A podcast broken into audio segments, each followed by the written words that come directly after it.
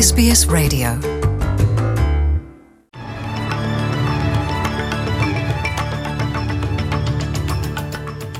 ወደ ዝርዝር ዜናዎቹ ከማለፋችን በፊት ርዕሰ ዜናዎቹን እናስቀድመልን።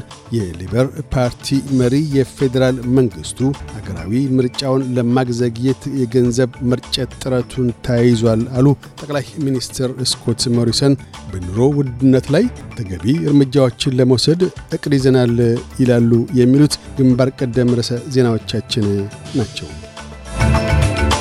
የፌዴራል ሌበር ፓርቲ መሪ አንቶኒ አልቤኒዚ የፌዴራል መንግሥቱ አገራዊ ምርጫውን ለማዘግየት የመጨረሻ ደቂቃ ገንዘብ የመርጨት ጥረትን ተያይዞታል ሲሉ ትችት ሰነዘሩ።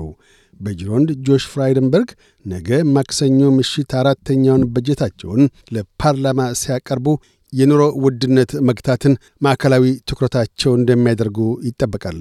አቶ አልቤኒዚ የሞሪሰን መንግሥት ለመጣኔ ሀብት እድገት አንዳችም ዕቅድ ሳይኖረው ገንዘብ በያለበት ይረጫል ብለዋል። አያይዘውም After almost a decade in office, they want to convince people that they're now concerned about ከአንድ አስርት ዓመት በሥልጣን ከቆዩ በኋላ የኑሮ ሁኔታ ያሳሰባቸው ስለመሆኑ ሕዝብን ለማሳመን ይሻሉ። የሰዎች ኑሮ ካሽቆለቆለ. የነዳጅ ዋጋ መቋቋም ካቃታቸው በኋላ የምግብ ዋጋ ከናረ የቤት ዋጋ ካሻቀበ በኋላ. ኑሮ ያሳሰባቸው መስለው ተገኝተዋል። በተወሰኑ መልኩ ባለፈው ሳምንት ለገጠር የቤቶች ድጎማ ይፋ ያደረግነውን የእኛን ዕቅድ ተውሰው ዕቅዳቸው ውስጥ ማካተታቸውን በመልካም ጎኑ አየዋለሁም ሲሉ ተናግረዋል። የሌበር አቃቤ ንዋይ ጂም ቻልመርም በበኩላቸው መንግሥት የአውስትሬልያ ሰርቶ አደር ቤተሰቦች የኑሮ ጫናዎች ልክ አዲስ የተከሰተ ያህል በምርጫ ዋዜማ ላይ ለማስመሰል ይሞክራል። የኑሮ ጫና የሚያሳስባቸው ቢሆን ኖሮ ባለፈው አንድ አስርት ዓመት የደሞዝ የሥራ ዋስትናና ሜዲኬር ላይ ባተኮሩ ነበር ብለዋል። በሌላ በኩል ጠቅላይ ሚኒስትር ስኮት ሞሪሰን የፌዴራል መንግሥቱ ለመሠረተ ልማት ፕሮጀክቶች 17.9 ቢሊዮን ዶላርስ መመደቡንና ያም 40 ሺህ የሥራ ዕድሎችን እንደሚከፍት አስታውቀዋል። አያይዘውም የኑሮ ውድነትን አስመልክተው ሲናገሩ The uh. Uh. በጀቱ ማክሰኞ ምሽት ነው፣ ሩቅ አይደለም። በአውስትራሊያ ቤተሰቦችና አነስተኛ ንግዶች ላይ በመላ አገሪቱ ታላቅ ጫና ማሳደሩን እንገነዘባለን። የኑሮ ውድነት ጉዳዮችን ተገቢውን ለኑሮ ውድነት ተገቢውን እርምጃዎች ለመውሰድም ዕቅድ ይዘናል ብለዋል። በኪንግ ሪችርድ የቴኒስ ኮከቦቹ ቬኒስና ሴሬና ዊሊያምስ አባት የሕይወት ታሪክ ፊልም ትወና የዘጠና አራተኛው ኦስካር ምርጥ መሪ ተዋናይ ሽልማት አሸናፊ ለመሆን የበቃው ዊል ስሚዝ የመድረክ አጋፋሪ ክሪስ ሮክን በጥፊ በመምታቱ ይቅርታ ጠይቋል። ስሚዝ የኦስካር አሸናፊነቱ ይፋ ከመሆኑ በፊት ሮክ ባለቤቱን ጃዳ ፒንኬት ስሚዝን ስም አንስቶ ቀልድ በመሰንዘሩ ተናዶ መድረክ ላይ በመውጣት በጥፊ መትቷል። የኦስካር ሽልማቱን ሲቀበል ንግግር ባደረገበት ወቅት ሪቻርድ ዊሊያምስ የቤተሰቡ ብርቱ ተከላካይ ነው ብሏል። አያይዞም የፍቅር መርከብ መሆንን እሻለሁ፣ በታሪካቸው ላይ እምነት ለጣሉብኝ ቬኑስና ሴሬና ለመላው የዊሊያምስ ቤተሰብ ምስጋናዬን ማቅረብ እወዳለሁ። ማድረግ የምሻው ያንን ነው። እንዲያ ላለ ፍቅር ክብካቤና ስጉነት አምባሳደር መሆን እሻለሁ። እብድ አባት እመስላለሁ። ይሁንና ፍቅር የእብደት ነገሮችን ያሰራል። ለአካዳሚው ይቅርታን ማቅረብ እሻለሁ። አብረውኝ በእጩነት ለቀረቡ ሁሉም ይቅርታን እጠይቃለሁ ብለዋል። ይህ በእንዲህ እንዳለም ጄሲካ ቻስቴን ምርጥ መሪ ተዋናይት በመሆን የዘጠና አራተኛውን የኦስካር ሽልማት አሸናፊ ለመሆን በቅታለች። ጄሲካን ለአሸናፊነት ያበቃት Eyes of Tammy Faye የክርስቲያን televangelist ጂም ባከር ሚስት ሆና በመተወኗ ነው።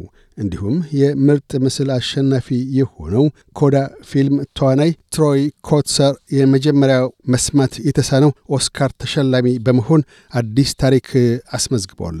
አንድ የኒው ሳውዝ ዌልስ ነዋሪ ኩዊንስላንድ ቱምባ አካባቢ ትናንት ማምሻውን በጎርፍ አደጋ ራሱ መኪና ውስጥ ሕይወቱ አልፎ ተገኝቷል። የኩዊንስላንድ ድንገተኛ ደራሽ አገልግሎት ሰጪ ለሰማንያ የስልክ እርዳታ ጥሪዎች ምላሽ እንደሰጠና ለዘጠኝ የጎርፍ አደጋዎች የትድግና ተግባር ማከናወኑን አስታውቋል።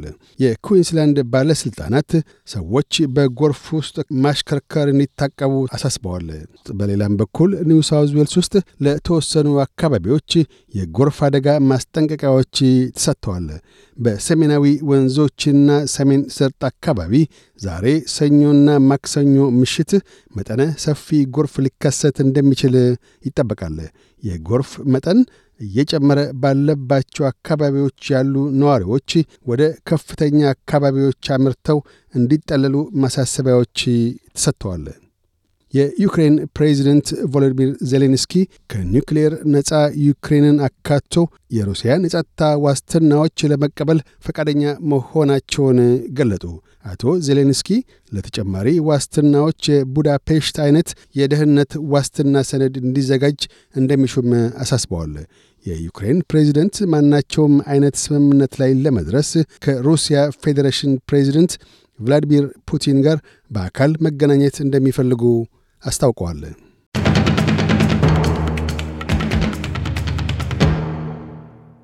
በዚሁ ወደ ውጭ ምንዛሪ ተመን ስናመራ አንድ የአውስትራሊያ ዶላር 68 ዩሮ ሳንቲም ይመነዘራል። አንድ የአውስትራሊያ ዶላር 75 የአሜሪካ ሳንቲም ይሸርፋል።